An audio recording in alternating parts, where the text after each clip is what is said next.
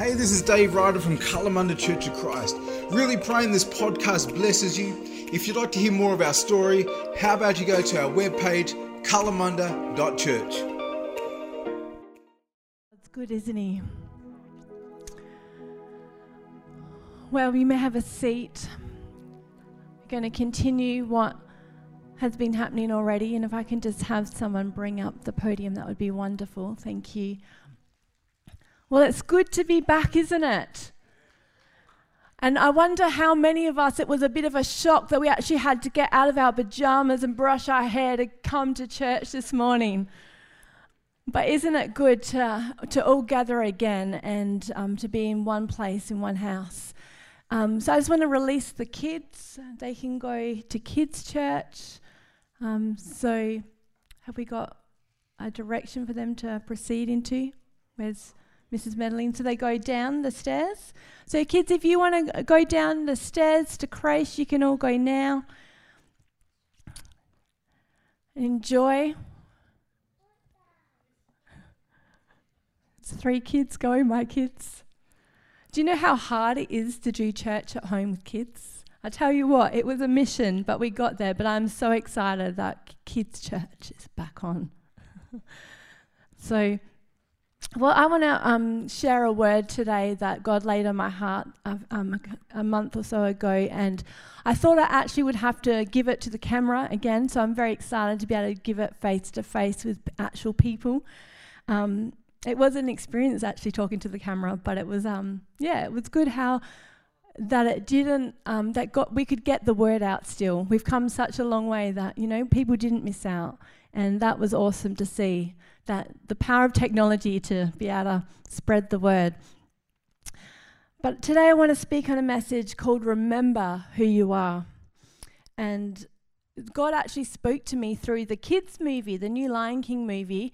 And uh, um, my kids were watching it in the holidays, and I was in my bedroom, and then all of a sudden I just felt to go and watch it with them. And I walked in on this scene, and it was in that scene that the Lord birthed this message. And you know, if God can speak through a donkey, he can speak through a lion. And so I'm going to show you a little clip in a moment. But for those that are not familiar with the story or forgotten it, um, I just want to just give you the overview of the story, and um, we, then we're going to get into it. So many of us would know that Simba is the potential king, and when his dad is killed in a stampede, his uncle Scar tells Simba that it's his fault and to run away and never come back because he wants to be king. And he knows with Simba, the next in line out of the way, Scar can do that. But under Scar's rule and reign, the kingdom begins to suffer and um, is suffering. And everyone thinks Simba's dead.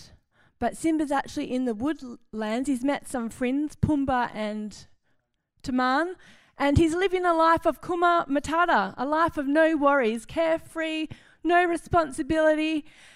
And then Rafiki, the baboon, gets whiff that Simba is in fact alive.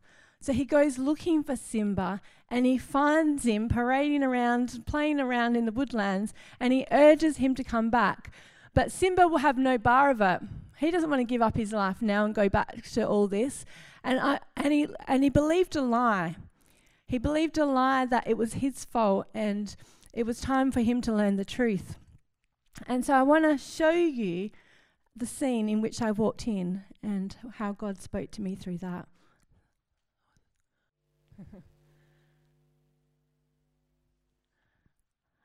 Remember who you are. And that line really spoke to me that I've never left you, nor have I ever left you, but remember who you are. And it was in that moment they had that vision of his dad and he felt his dad speak to him. But I believe that God wants to remind us who we are. And it's like, it's been like in this time of pause where everything was shut down and locked down, we couldn't go anywhere, and we worked from home and we did school from home and church from home. As I said before, when I was praying, I felt like God was doing a deep work in his people. And he's been shifting and sorting and testing and realigning. And the last Sunday before church went on pause, the services as we meet together, I spoke at another church and I, s- I felt three things in particular that God wanted to give, wanted to bring new paths, new strength, and new speed. And I'd sense that a lot of people had become wearied in their walk, and there had been many hindrances to running that um, people had actually felt um, tired, a real tiredness. But God says that those who wait upon the Lord shall gain new strength. And just the other day, there was a message by a man called Dutch Sheets that really caught my attention. And it was, it was entitled Emerging with New Strength. And it was a prophetic message about this time. And I just wanted to share a part of a vision he had because I think it sums up well what God's been doing. But he, he had a picture of a forge where blacksmiths worked using fire and intense heat to forge tools and weapons. And he, he, he sensed that in this season there had been a forging, that the pressure and the heat had been used to purify and test and shape and form new, new weapons, new tools. But he actually saw in June, and it's interesting that the churches, um, they were talking about in America and even here, are gathering again in June. He saw in June that there would be a release of the church that would uh, emerge with new strength, with new authority, and a rejuvenated spirit, and a confidence to function as a well trained army. And I actually really believe that. I really sense that, that there's a coming together and there's an emerging with a new strength and a new fire and a new authority. See, we, we need to remember who we are. And we need to remember actually who God says we are. And I believe that at times we forget that.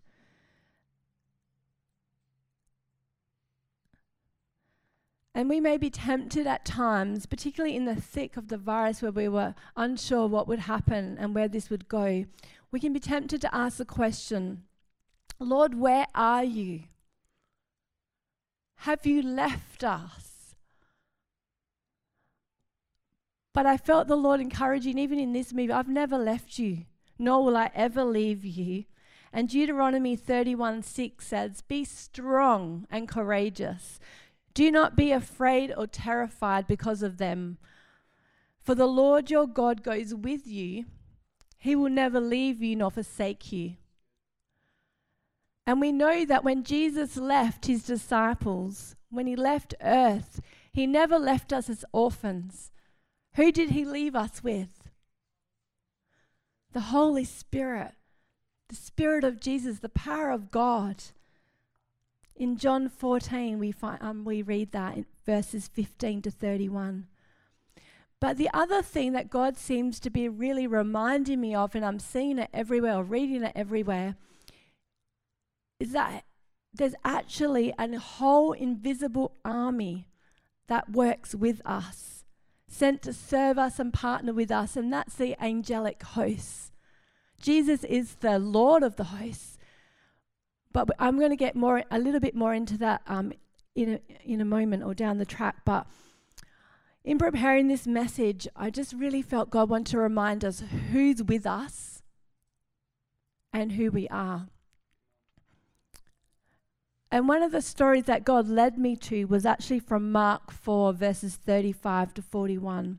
And this really answers the where are you question. This is the account of the great storm, and it's on there. And we read that it says that day when evening came, Jesus said to his disciples, Let us go over to the other side. Leaving the crowd behind, they took him along just as he was in the boat. And there were also other boats with him. And a furious squall came up, and the waves broke over the boat so that it was nearly swamped. Jesus was in the stern, sleeping on a cushion. The disciples woke him and said to him, Teacher, don't you care if we drown? And he got up, rebuked the wind, and said to the waves, Quiet, be still. Then the wind died down, and it was completely calm. And he said to his disciples, Why are you so afraid? Do you still have no faith? They were terrified and asked each other, Who is this? Even the wind and the waves obey him. Now, that's a powerful story, and we can use it obviously to as an analogy for the storms of life we go in. But sometimes we can be like the disciples. Where are you? What are you doing? Do you not even care? Have you gone to sleep on the job? And what were the disciples doing in that moment? Well, obviously, they were panicking, freaked out. But what they were trying to really do is actually draw Jesus into their anxiety. Do you know it's hard to be calm when you're woken up by 12 angry men shouting at you and demanding you do something? Who likes being woken up? Not many of us. But to actually be woken up by craziness, I don't know if you've had your kids, you know, run and jump on you and wake you up. It's not nice to be woken up when you're in a deep sleep. But Jesus got up calmly, rebuked the winds and the waves, and said, Quiet, be still. And then the wind died down and it was completely calm. But not only did he calm the wind, what he really was saying to the disciples was, Be still and know that I am God. And what he was actually doing was instead of being drawn into their anxiety, he was drawing them into his peace.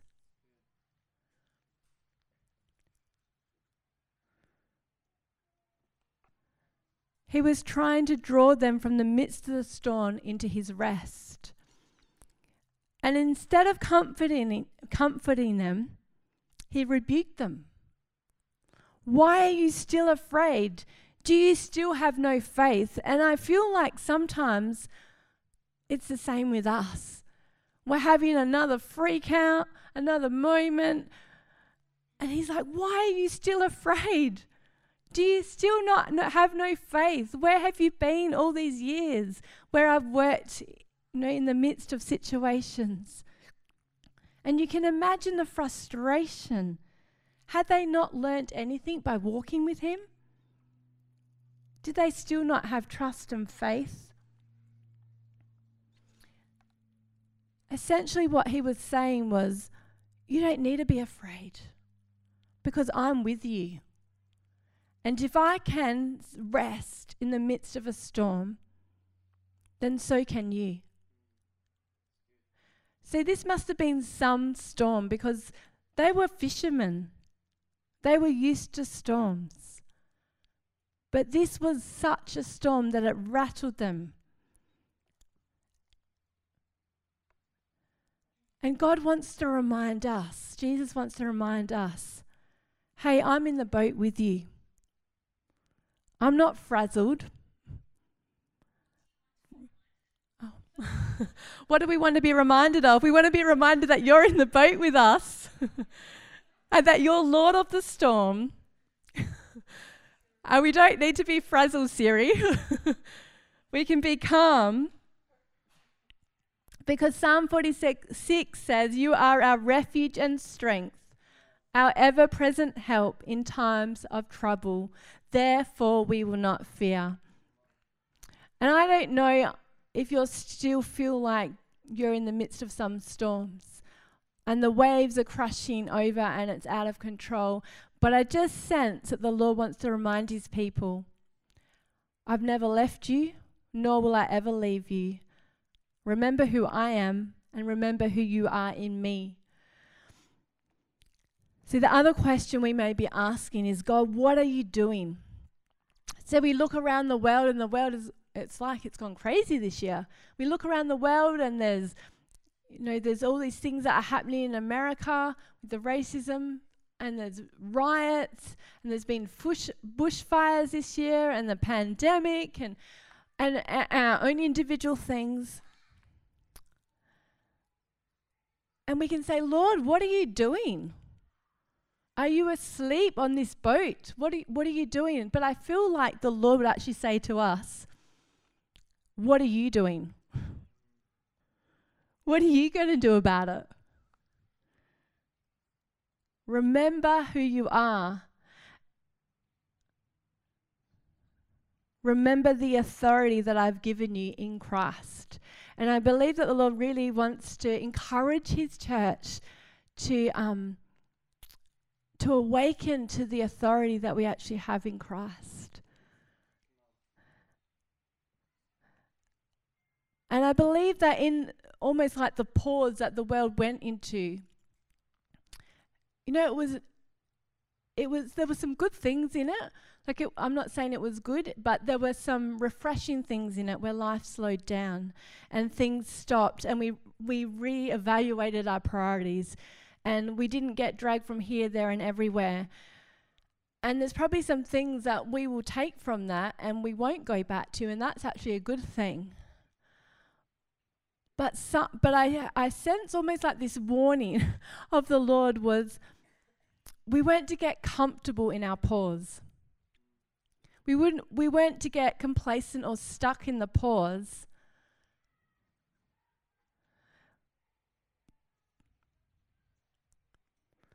To say I like this life. I like I like going to church in my pajamas and not actually having to get in my car and and come out again in the cold. I like to be able to, you know, f- surf through the all the channels and if I don't like the speaker, I'll just flick it to the next. I like to be able to do that. But I feel like the Lord wants to remind us who we are. 1 Peter 2 9 says, But you are a chosen people, a royal priesthood, a holy nation, God's special possession, that you may declare the praises of him who called you out of darkness into his wonderful light. Isn't that a good verse? We are a chosen people, a royal priesthood, a holy nation, God's special possession, so that we may declare the praises of Him who called you out of darkness into His wonderful light. That's the mission, one of the missions of the church. See, royal speaks of one who rules and reigns. And in Christ, we come into that royal linehood. And priesthood speaks of one who stands in the gap. And we have both. And Dutch Sheets, in his book Authority in Prayer, writes this. He says, symbolically, we are seated with Christ on his throne. The scripture's up there that you can see. He says, We're told to reign in life. We are instructed to extend his scepter. And we are given keys of kingdom authority with which to bind and loose, forbid and allow. We are que- kings and queens, royalty. And whereas priests offer up to heaven, kings proclaim downward to earth. And just as Christ decreed the will of the Father in situations, pronouncing blessing and curses, casting out demons, healing the sick, even raising the dead, we are told as royal priests to proclaim the excell- excellencies of God. So we are to do these works in Christ. We are Christ's ambassadors here on earth.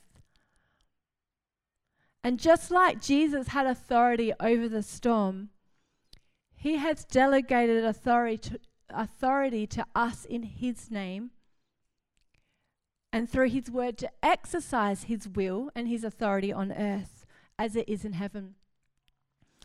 And so we too can speak to the storms of life.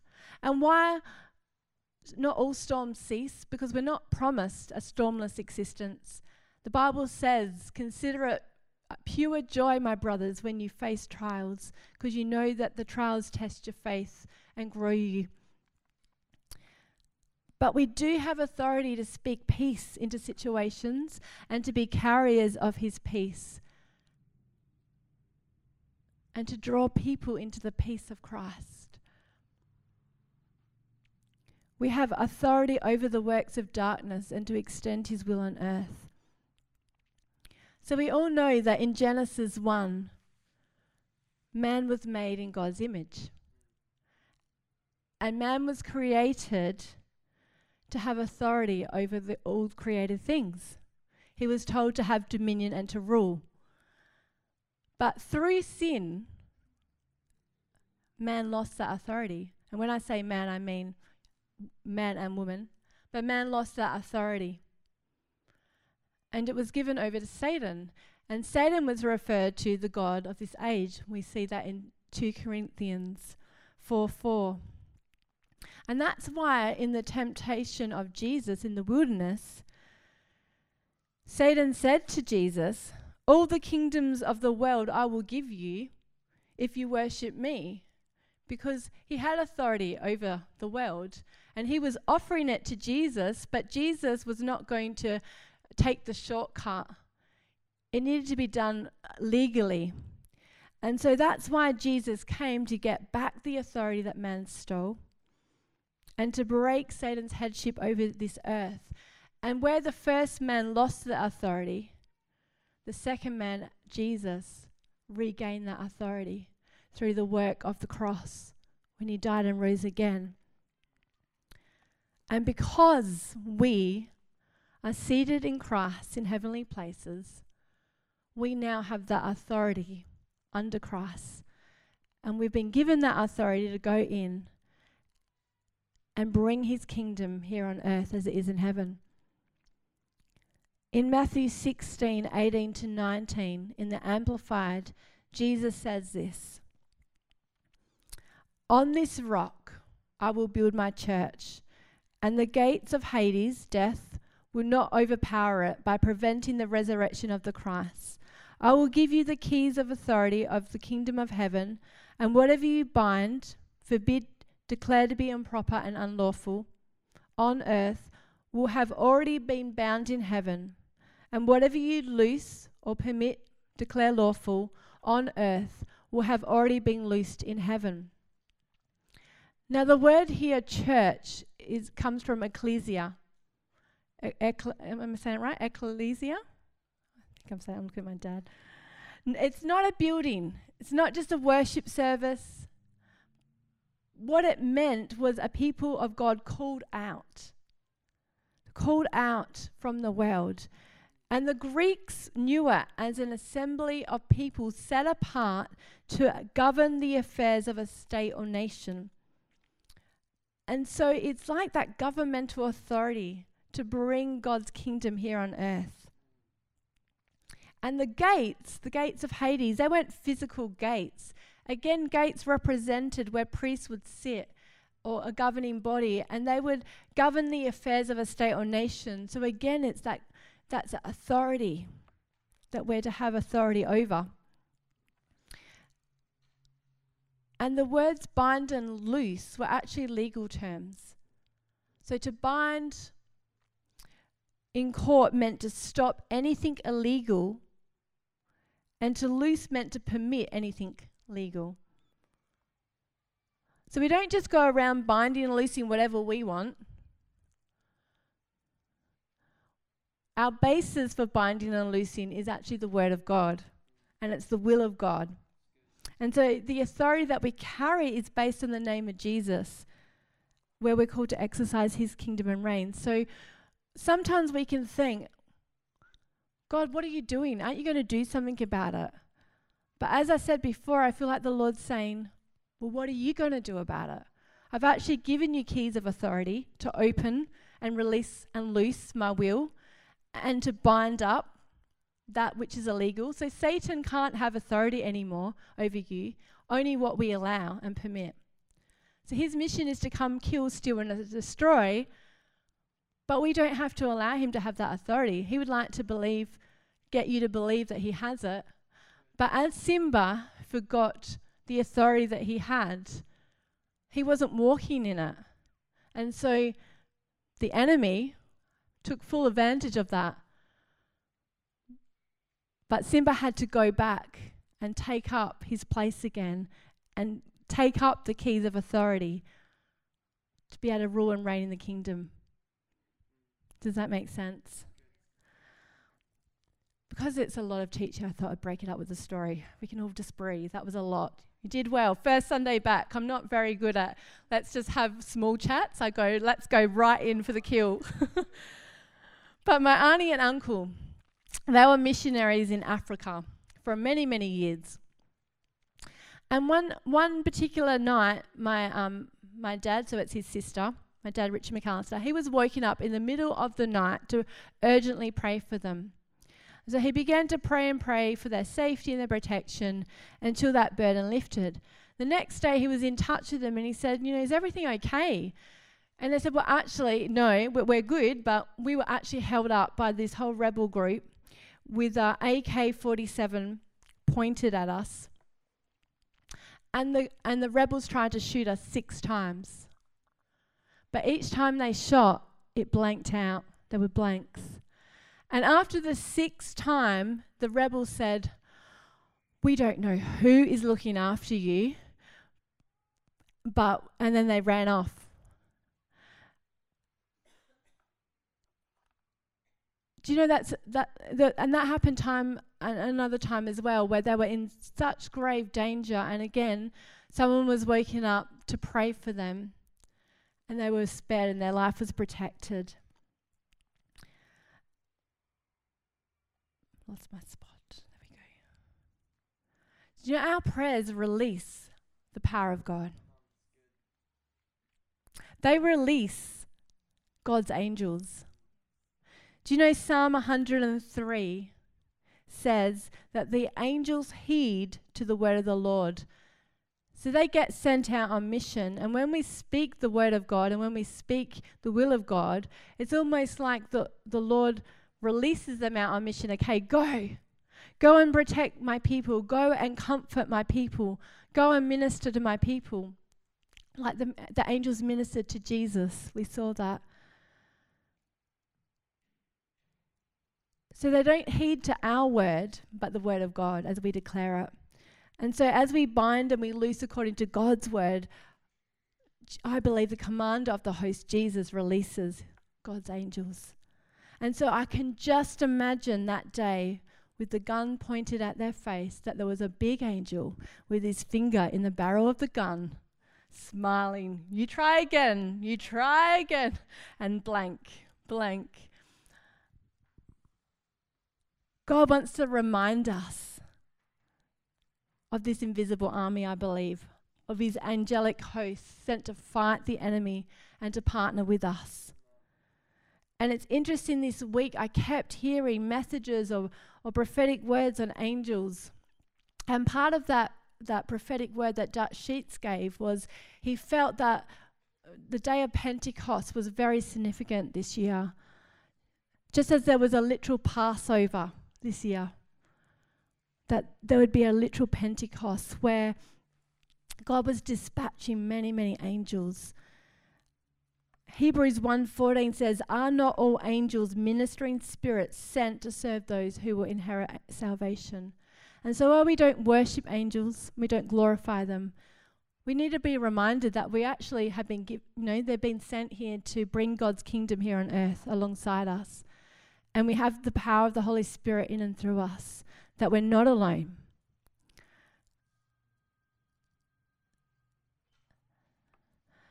And so as a church, I believe it's really time to rise up like never before. The verse that kept coming to me time and time again was Arise, shine, for your light has come, and the glory of the Lord rises upon you, even though darkness covers this earth. God's glory rises upon you. If I can have the worship team, please.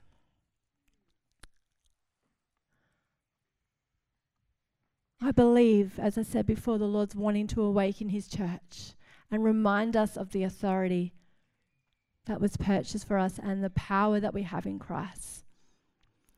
And so today, I don't know what what's going on. If there's a storm that you face, I do know that, that we live in a very broken world, though. And while we may be th- through the thick of the pandemic, we're not to become complacent and think, oh, we can breathe again. Because there's a spiritual war going on that we don't see. And so I believe that the Lord wants to encourage you where you are right now, that He's not asleep in the boat. And He's not caused this storm, He will use it. But just like Mephibosheth said to Simba, the Lord would say, I've not left you, nor I've never left you. But remember who you are. And as Simba remembered who he was, he went back to take his rightful place as kings. And as we remember who we are, let us take our rightful place as royal priests, children of the King of Kings, those who have authority in Christ to exercise his will. See, Satan, as I said, no longer has authority, only just what we allow him. And so it's time for the church to draw a boundary line, a line in the sand, and say no more.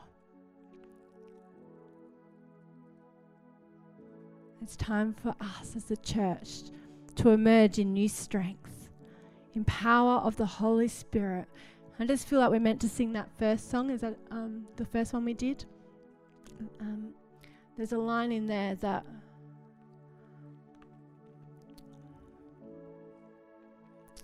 feel like the Lord wants to release healing and He wants to release strength.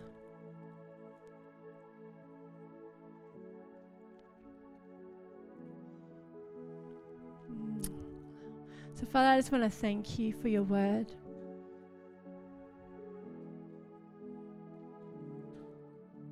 Father, I thank you that when you look out, you see a beautiful bride. You see a glorious bride. You see an army of God that would march together as one people, as one voice, declaring the praises of Him who called us out of darkness. Father, I thank you that you have given us authority in your name, that we don't need to be passive and and say, well, what will God do? No, we're called to, to be your ambassadors here on earth. So, Father, encourage your church. Release your church. Just like last week was the day of Pentecost, so remembering the day of Pentecost, where the disciples gathered in one place and waited, and you sent the Holy Spirit in power, and tongues of fire fell Lord, even now, would you send your fire? Lord, would you send your anointing? Would you send your power? Would you release your healing? In Jesus' name. So we're just going to sing this song, and then we're going to ask everyone to stand up. But then we're going to we're going to do ministry a little bit different. We're not going to ask everyone to come down. But if you, at the end, I'm going to pray, and if you know that you just need healing today, or you need to exercise authority over a situation where you've just allowed the enemy to come in, we're just going to spend some time praying um, and believe that the Lord wants to do something fresh in us today. So, why don't you stand and join us as we sing?